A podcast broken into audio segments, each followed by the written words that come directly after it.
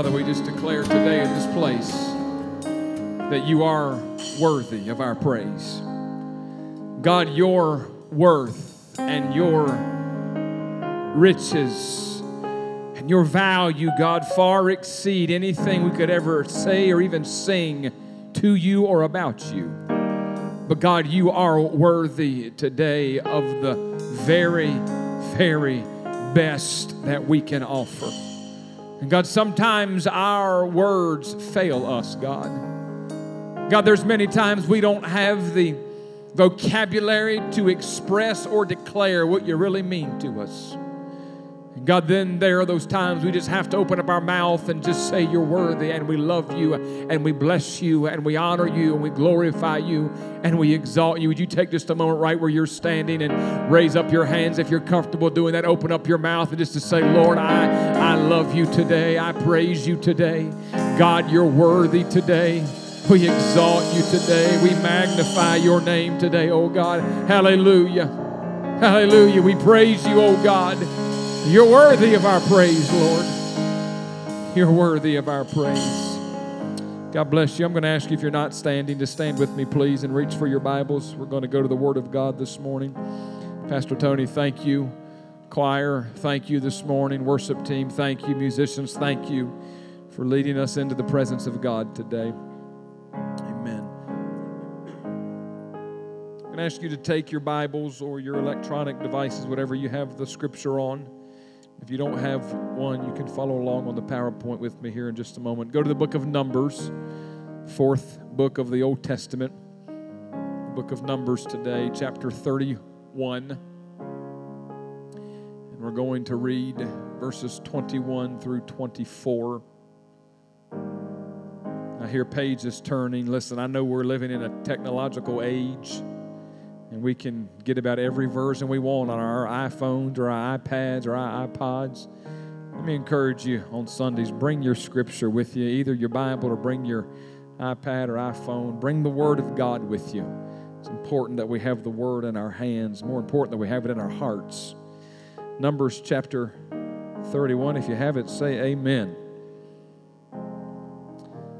Here's what the Bible says. I'm going to pick up here at the tail end of a story, and then I'll go back and I'll give you some groundwork that will help us get to where we want to go together. Then Eleazar the priest, he's one of the spiritual voices in Israel. He said to the men of war who had gone to the battle, This is the ordinance of the law which the Lord commanded Moses. Only the gold, the silver, bronze, the iron, the tin, the lead, everything that can endure fire, you shall put through the fire. And it shall be clean, and it shall be purified with the water of purification. But all that cannot endure fire, you shall put through water. And you shall wash your clothes on the seventh day and be clean. And afterward, you may come into the camp. Look at verse 23. Here's what he said Everything that can endure the fire shall be put through the fire. If it can handle the fire, put it through the fire. I want to take a few moments today. I want to preach on this thought enduring the fire. Enduring the fire. Right before you're seated, I know we've prayed a couple of times. Actually, we've prayed three. We're going to pray one last time today. Could we do that? Father, thank you for the word today. Thank you for the truth of Scripture. Thank you that I get another opportunity and a privilege, God, to preach the word to these people. So, Father, today touch me as I communicate truth. Touch them to hear the truth, God. And when we gather on these altars in a few moments, God, let us be ministered to and strengthened today by the Holy Spirit that comes through the power of the Word of God. We bless you today and thank you for it in Christ's name. The church said, Amen. God bless you today. You can be seated. Thank you for standing. Pastor Tony, thank you for your help.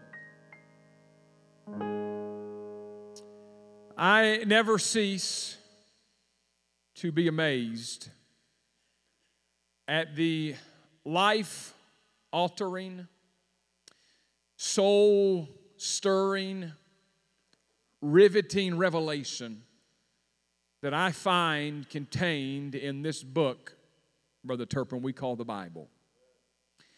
I'm certain there is not a greater piece of work that's been written in all of the world than this book we call the Holy Bible.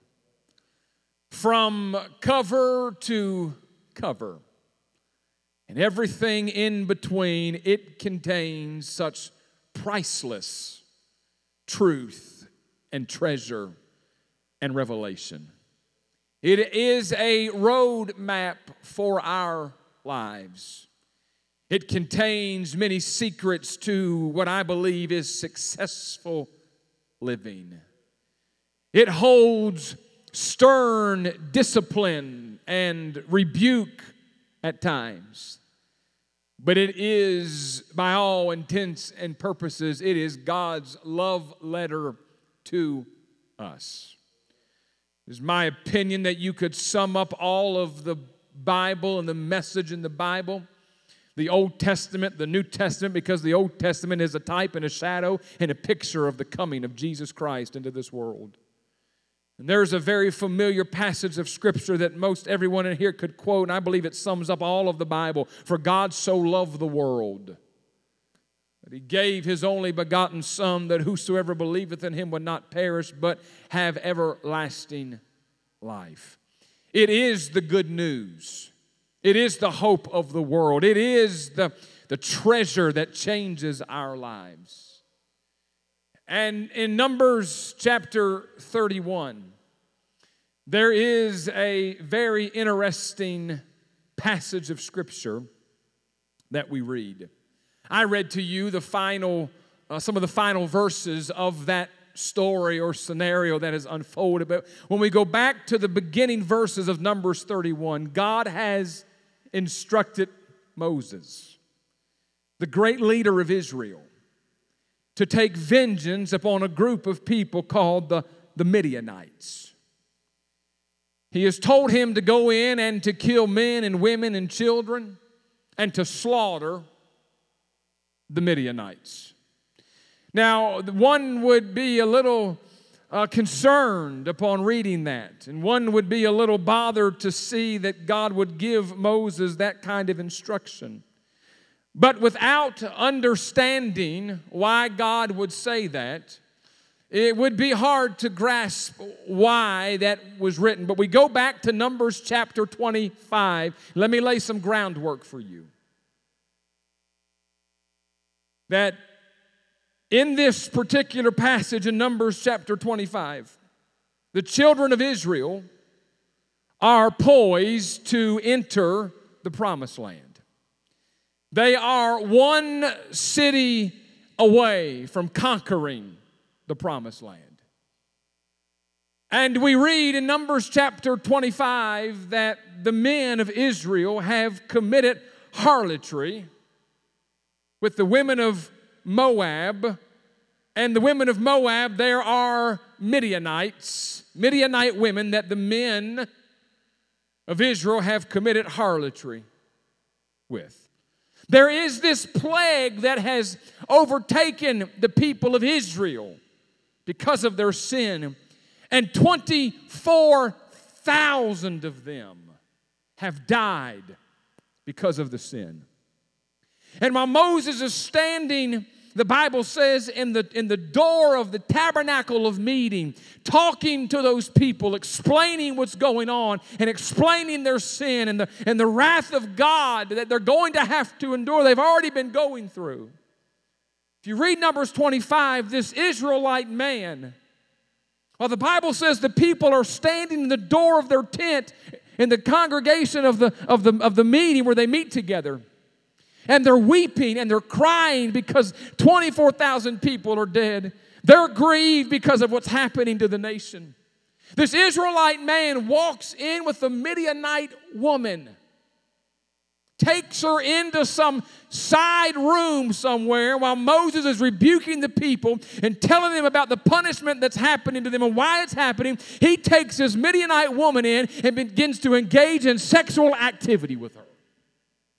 Right in the congregation of the meeting, the tent, the tabernacle where they meet to find God, he brings her in. And Eleazar the priest sees this and he's furious. There is this righteous indignation that rises up on the inside of him, and he gets up. He goes into that tent where this Midianite woman and this Israelite man are, and the Bible said he takes his spear and he pierces them both right through their heart. Their lives are ended, and the plague at that moment is stopped. But not before 24,000 people are dead. So significant was this event and so meaningful was this event that when Paul would pen his letter to the church at Corinth in 1 Corinthians 10 and 8, he actually mentioned this very event that unfolded way back in the Old Testament. Then we get back to Numbers 31. And we understand why God has told Moses to take vengeance upon and to attack the Midianites. And Moses follows exactly the order that God had prescribed. He sends the men of war in and they kill, they kill the, the men, they kill women, they kill children.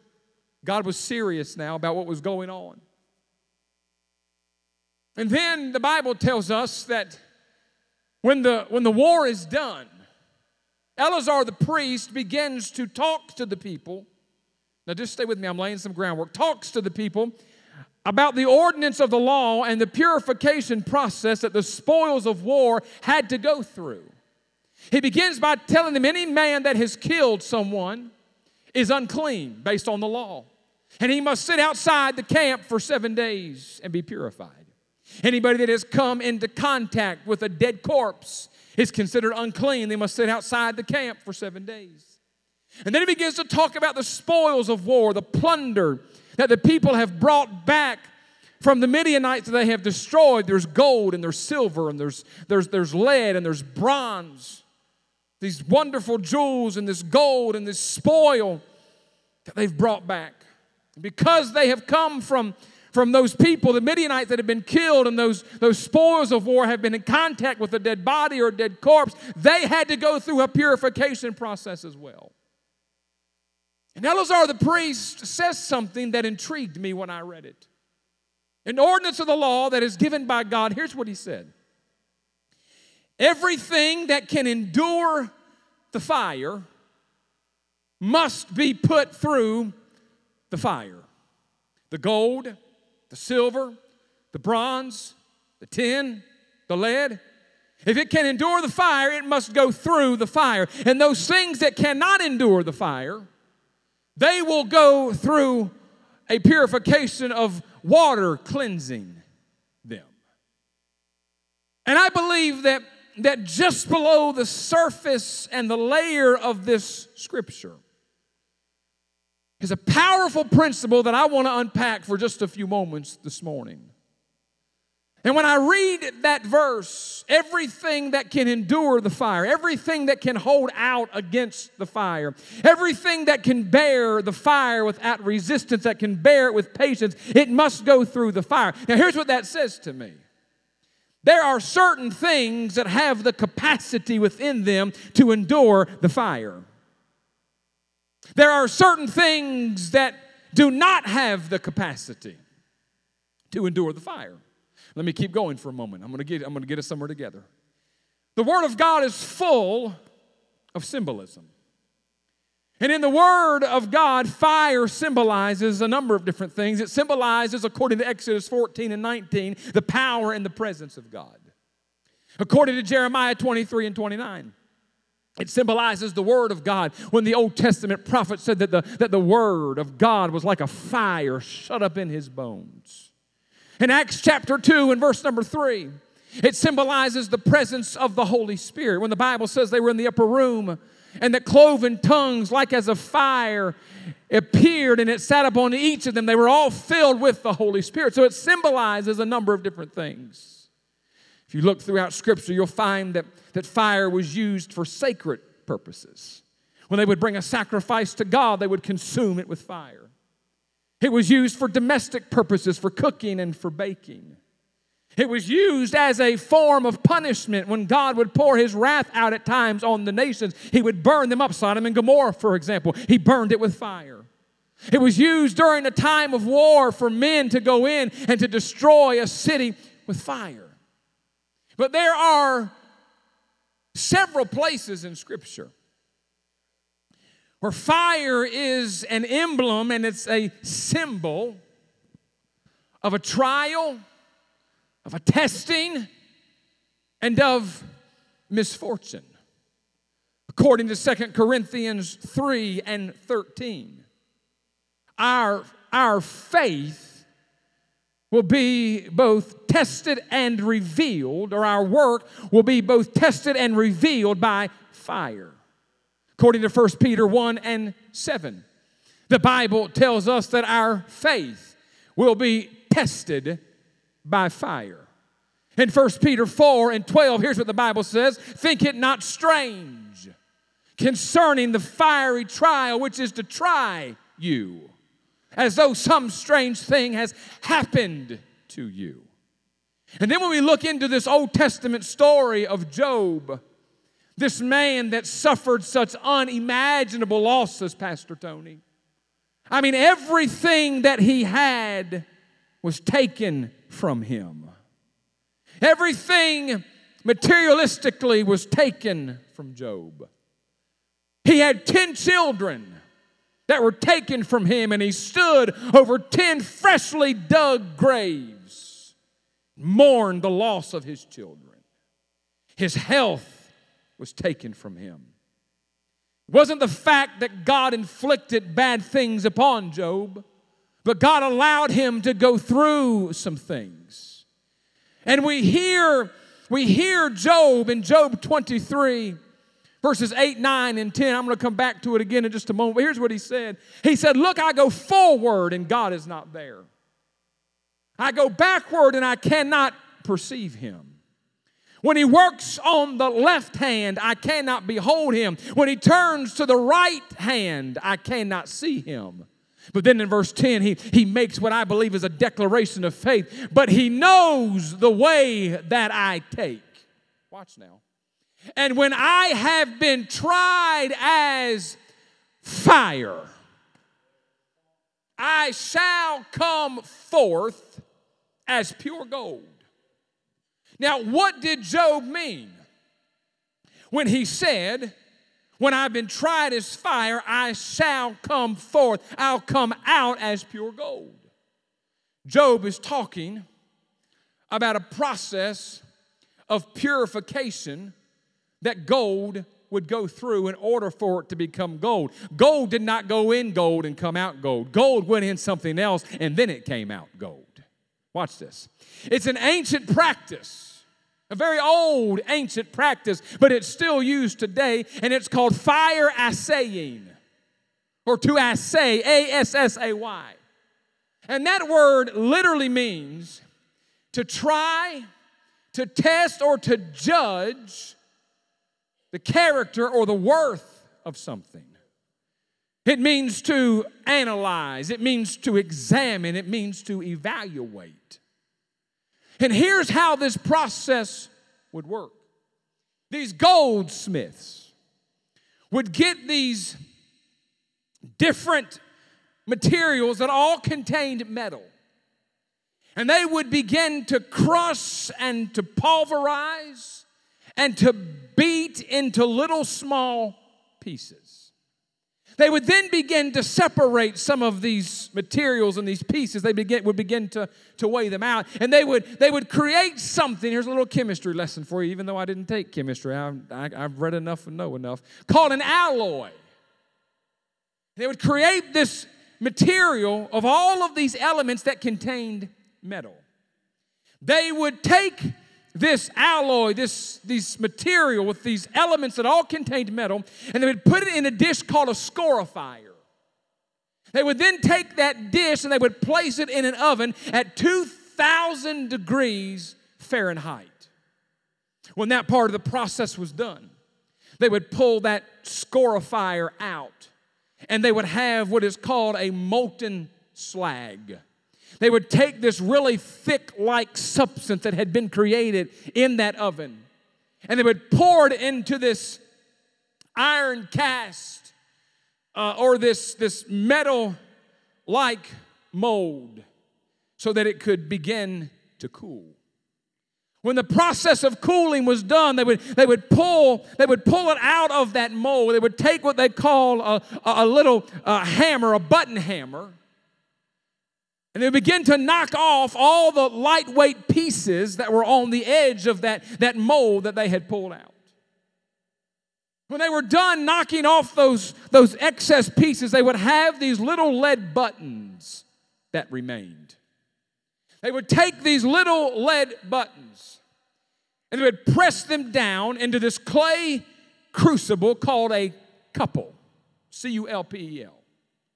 They would press them down into this clay crucible called this cupel, which was created and made to absorb lead or the metal once it was brought to a melting point. So they would have these lead buttons in this clay crucible. They would take it, push them down in there, and they would put this clay crucible into the oven again at 2,000 degrees Fahrenheit. And once it was done in that oven, they would pull it out. That clay crucible had, had absorbed all of the lead in those buttons. And the only thing remaining at the top was a little gold bead. And thus you had the process of gold being tried by fire.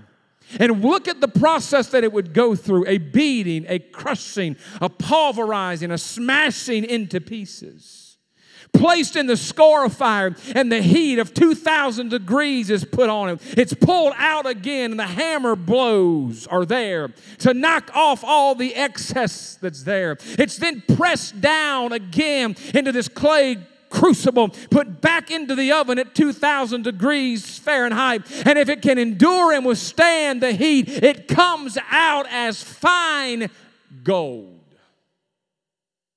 Now, when you look at what Job said, I have been tried as fire, I shall come forth as pure gold. I've been through the heat, but I've come forth. I have felt the hammer blows in my life, but I've come forth. I have been pressed down and I have been pushed down and I, I have been placed back into the heat of the fire once again, but I've come forth. And when the dust has all settled, there is no lead left, there is no metal left, but I have come to the surface as a fine piece of gold because of the fire that I've been through. Now, let me preach a little bit to you. There are people in here this morning that find yourselves in the fire of life's circumstances. You find yourself in a trial. You find yourself in a place of testing. You find yourself in a struggle. You find yourself feeling the hammer blows of life. It feels like you've been put into the oven at 2,000 degrees Fahrenheit. But here's what I want somebody to know if God didn't think you could handle the fire, you would not be in the fire right now. If God didn't think that you had the capacity to endure the fire, you would would not be in the fire right now. If God didn't think you could handle the pressure, you wouldn't be underneath it right now. If God didn't think you were strong enough to handle the struggle, you would not be in it right now. But here's what an almighty, all knowing, all powerful God understands that we don't. There is gold on the inside of you, there is a treasure on the inside of you. There is something that God is trying to develop, there is something that God is trying to birth. And if you you can handle the fire, when the dust settles, you will come forth as pure gold. Hallelujah. Let me just take a moment and give you some principles here about the fire. Number one, if you're taking notes, you are not in the fire alone. Somebody say it, say, I'm not by myself. Come on, say it one more time like you believe it. I am not by myself. Say it. Let me take you back to Job again. I don't know if you if you saw some of the some of the depth of this scripture. He said, "I go forward and he's not there, and backward and I can't perceive him." But when he works on the left hand, I cannot behold him. Wait a minute. Job, I thought you went forward and you couldn't, he wasn't there. I thought you backed up and he wasn't there. Job, it sounds to us like you're all by yourself, but then he gets to the next verse. He's working on the left hand, but I can't see it, but there's something in me that knows that he's there and he's working and I'm not by myself.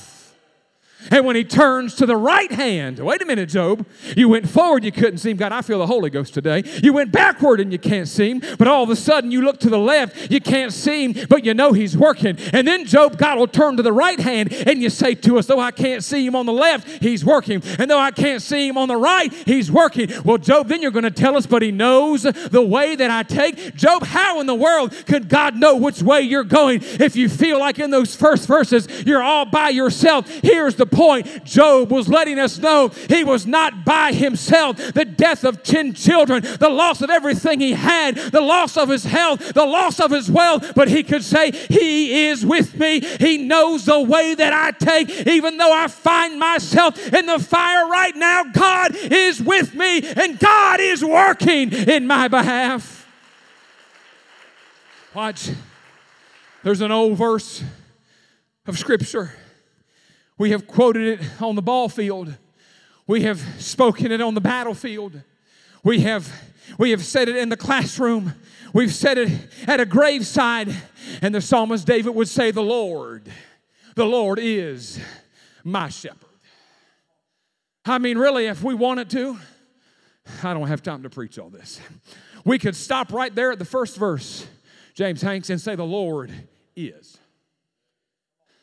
The Lord is. The Lord is what? You can fill in the blank if you'd like to. Matter of fact, listen, David goes on and uses the Hebrew name for God. The Lord is my shepherd. He is Jehovah Raah. You do know there are seven Hebrew names that describe who God is. If David wanted to, he could have said, The Lord is my healer. He is Jehovah Rapha. If he wanted to, he could have said, The Lord is Jehovah Shammah, the God who is present. If he wanted to, he could have said, The Lord is Jehovah Jireh. He is my provider. If he wanted to, he could have said, The Lord is Jehovah Nisi. He is my banner. If he wanted to, he could have said, The Lord is Jehovah Tsidkenu. He is my righteousness. He just said the Lord is, and he put the shepherd in there. But I'm telling you that anything you need and any time you need it, God is more than enough. He said, The Lord is my shepherd. I shall not want. He maketh me to lie down in green pastures. He leadeth me beside the still waters. He restores my soul. He leads me in paths of righteousness for his name's sake. Here it is, verse 4. I am not alone. Yea, though I walk through the valley of the shadow of death, it may appear like I'm in a place of death. It may look like and feel like I'm in a place of death. It may look like and feel like I'm in the fire, but here it is. Yea, though I walk through the valley of the shadow of death, I will fear no evil. Why? For thou art with me. Thy rod and thy staff, they comfort me. Thou preparest a table before me in the presence of mine enemies. Thou anointest my head with oil. My cup runs over. Surely goodness and mercy shall follow me all the days of my life, and I will dwell in the house of the Lord forever. David said, I don't have to walk through the valley afraid because God is with me. I am not alone in the fire. He'd go over in Psalm 139, 7, 8, 9, and 10. Here's what he'd say Where can I flee from your spirit?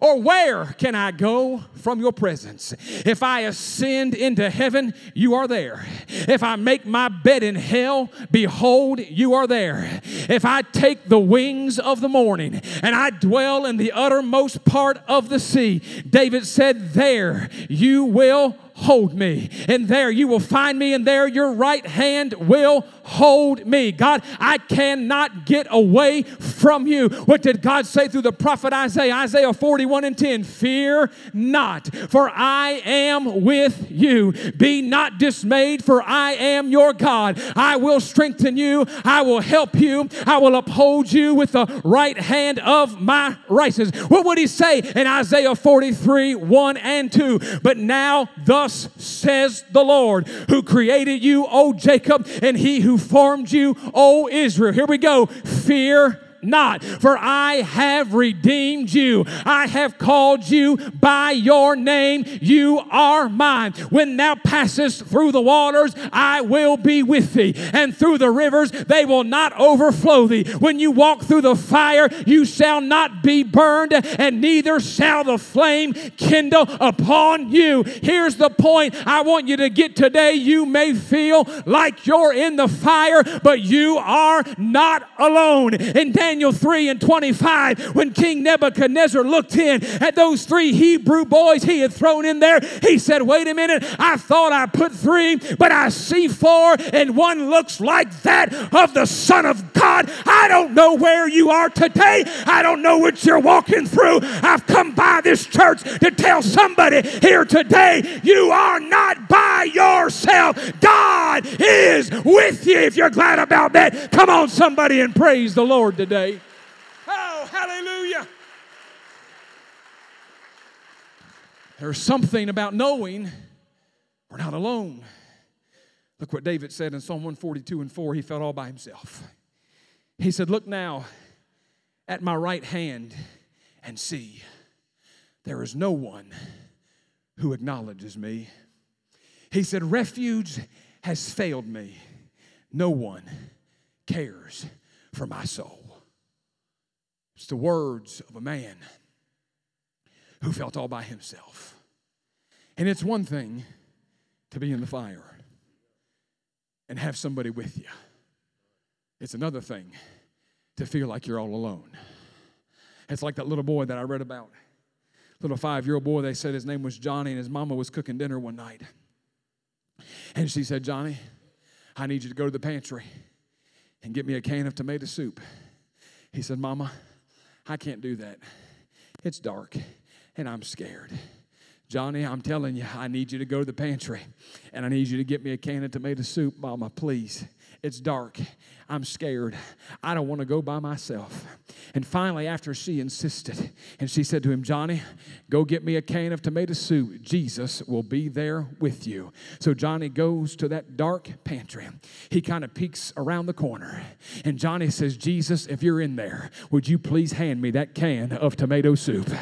Listen, there's something about knowing that we are not by ourselves. And I want you to know today that you may be walking through the darkest valley of your life. You feel the fire and the flames licking at your feet. But I've come by to tell somebody today you are not by yourself. God is with you. Come on and praise the Lord if you're glad about that.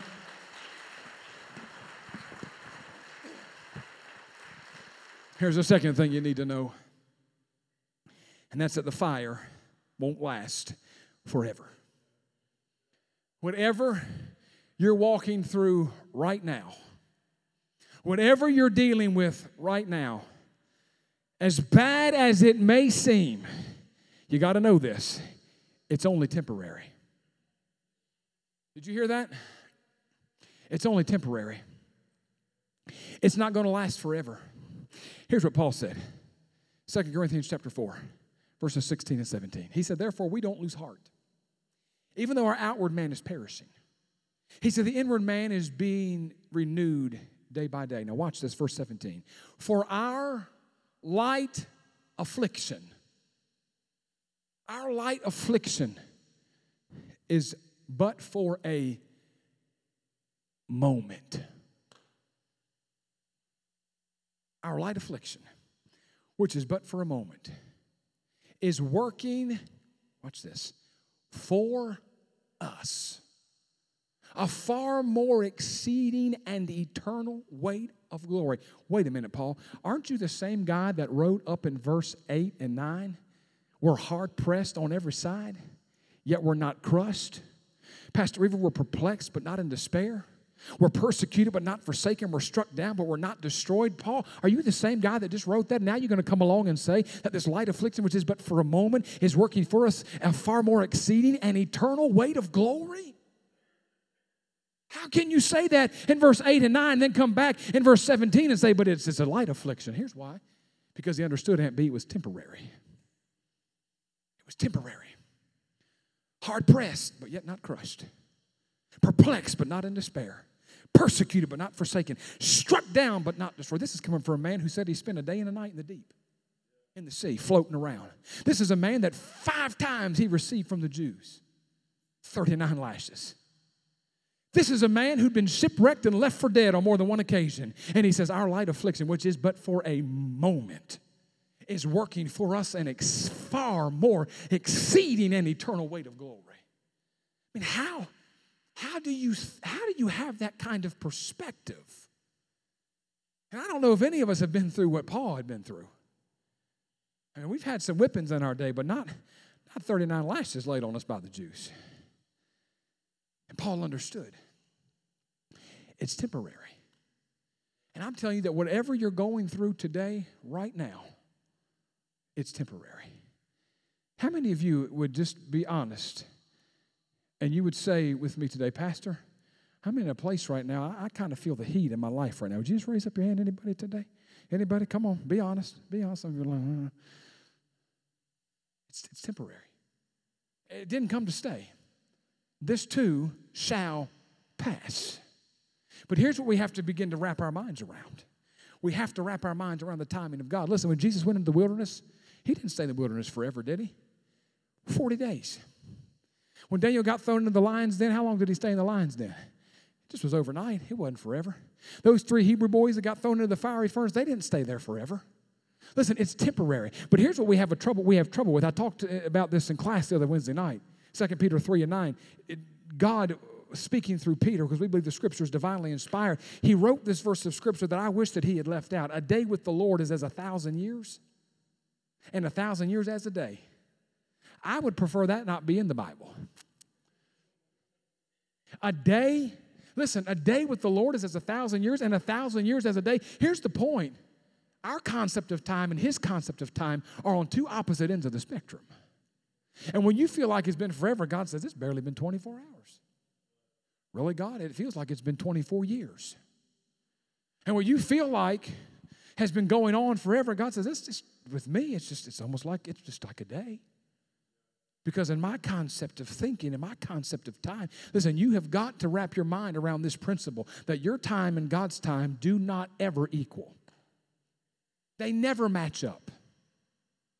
And here's what Peter, listen, Peter would say that, that a day with the Lord is a thousand years and a thousand years is a day. But this is the same guy who wrote in 1 Peter 5 and 10, but may the God of all grace, who has called us unto his eternal glory by Christ Jesus, after you have suffered a little while, somebody say a little while, after you have suffered a little while, he said he'll perfect you, he'll establish you, he'll strengthen you, and He'll settle you. But it's only going to come after the fire. And we are in a hurry to get out of the fire, Brother Stout. Brother Beckner, and we do, we'll do anything within our power to not stay in too very long. But here's the truth this morning God can't produce gold unless you stay in the fire. God cannot produce in you what He is wanting to produce, and Sister Weaver, what He's wanting to create, unless we stay in the fire. And there's no doubt in my mind, Pastor Weaver, you've got some stories you could tell that have been gold producing moments and seasons in your life that it made you better because you stayed and you went through it. Listen, you can't always run when the heat gets turned up. Sometimes you just got to get your fireproof gear on, you know what you have to do? You've got to just stop where you are. You got to drop on your knees and roll your cares over on Him. And you thought that the, the, the, the, the fire, what's that, the, the, the National Forest and the, the Fire Association is stop, drop, and roll. There's a spiritual principle. You got to stop right where you are and just hang in for a minute. You got to drop down to your knees and offer it to God in prayer. And you got to roll. You got to roll your cares over onto Him and know that the same God that allowed you to go into the fire is the same God that will bring you out of that fire.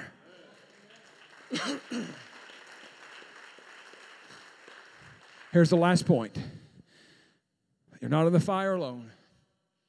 The fire won't last forever. And the fire is not about today, it's about tomorrow. Here's what I mean the fire is not about where you are as much as it is about where you're going. Did you hear that? Pastor Tony, come help me land this, please, sir. The fire is not about where you are, it has more to do with where you're going. I mean, there's example after example of this in the scripture. I mean, we could look at the life of David out in that field, tending sheep. And here comes a bear, and here comes a lion on two separate occasions to steal from David's flock. And what did David say happened at that moment? That with his somehow with his bare hands, the power of God came upon him. Whether he used a slingshot with his bare hand or I just happened to be grabbed that thing by its mane and just tore it apart. I don't know. I know what the Bible says. And do you think that those moments when the bear and the lion came was just about David tending sheep? Lord, no. God knew there was a Goliath going to stand in front of him 10 feet, 4 inches tall. A little teenager, shepherd boy, was going to have to fight him. That bear and that lion wasn't about David being a shepherd. That bear and that lion that came was about David being a warrior to have to fight Goliath. Do you think when he stood there to fight Goliath, it was just about fighting Goliath at that moment? no. God knew King Saul was going to come. God knew that somehow David was going to find favor with King Saul and he was going to be able to make his way into the palace. But God also knew that King Saul has become a paranoid, crazy, tormented king that for years would hunt David down and try to kill him, and David would hide in caves. The bear and the lion wasn't about the field, it was about Goliath. Goliath wasn't about that moment of victory. Goliath was about David getting ready to handle all that King Saul would throw at him. And do you think that those years running from King Saul and overseeing 600 men and administrating war and taking care of stuff was just about that moment? No, it was about the fact that God knew David was going to be the king one day.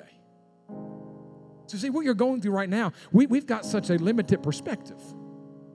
We think it's about here, and God says, no, the fire is not about here, it's about tomorrow.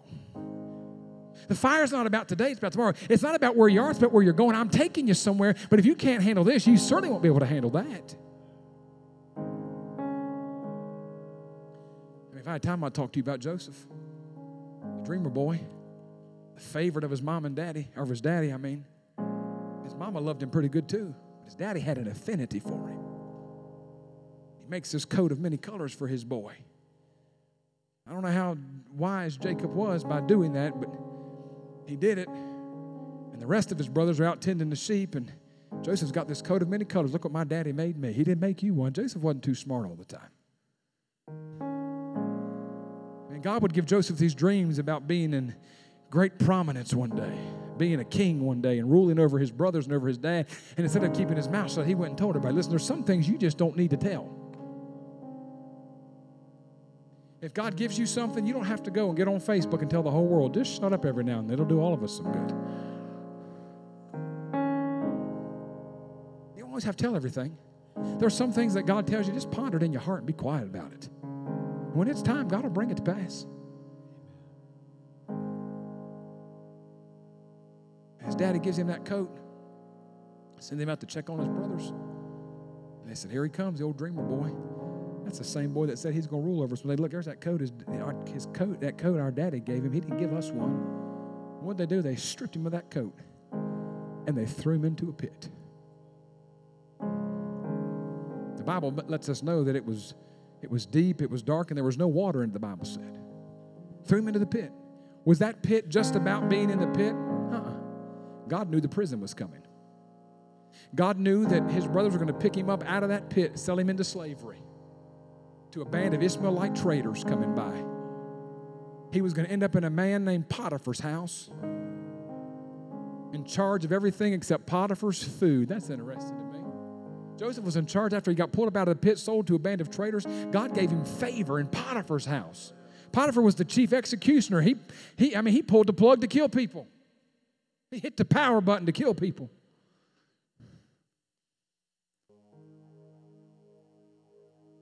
He found favor.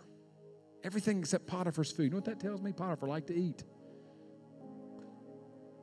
A lot of stuff that you can mess with. Don't mess with a man's food. And there in Potiphar's house, Potiphar's wife accuses Joseph of rape. That wasn't true. That wasn't true. So what happens?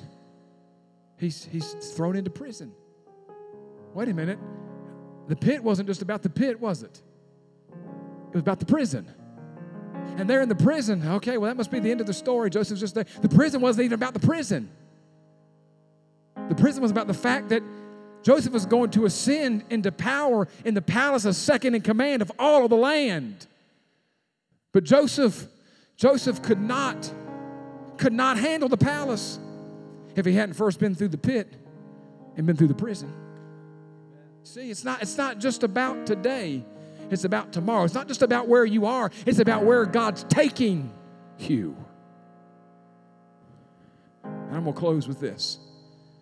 That same chapter in Second Corinthians when Paul says it's, it's a light affliction, but for a moment, he, can, he goes down to verse 18. Here's what he says while we do not look at the things which are seen, he said, but the things which are not seen. He said, For the things which are seen are temporary, but the things which are not seen are, are eternal. Got perspective. And here's the thing we, we look at everything that's going on based on perspective of here and now. And God says, listen, it's not just about here and now, it's about tomorrow. And even greater than that, I'm just getting you ready to spend eternity with me, anyways. Woo-hoo, hallelujah. What did Peter say? And I'm closing. What did Peter say? After you've suffered a little while, God's going to come in. He's going to perfect you, He's going to establish you. I like this word. He said he's going to strengthen you. It's the Greek word sterizo, it's where we get the English word steroid. God's going to pump you up. God's going to give you so much power and give you so much strength. He's going to perfect you, establish you, strengthen you, and then He's going to settle you. When? After you've suffered a little while. And I want to tell somebody today when the flames finally die down, and the heat is finally turned down and the season of fire and testing and trials over, I promise you, with everything that's within me today as your pastor, you're going to come out far better than you were when before you went in. And God is going to complete everything that He has started in your life. So listen, stop running for the fire. Stop trying to bring water with you to put it out. God's got you there for a reason. And if God didn't think you could endure the fire, you wouldn't be there. But God knows there's some gold on the inside of you. And if you can endure the fire, I'm telling you, when the dust settles, there's gold that's coming to the surface. And God is going to use the fire for your future. Come on and stand to your feet with me all over this building. Would you do that, please?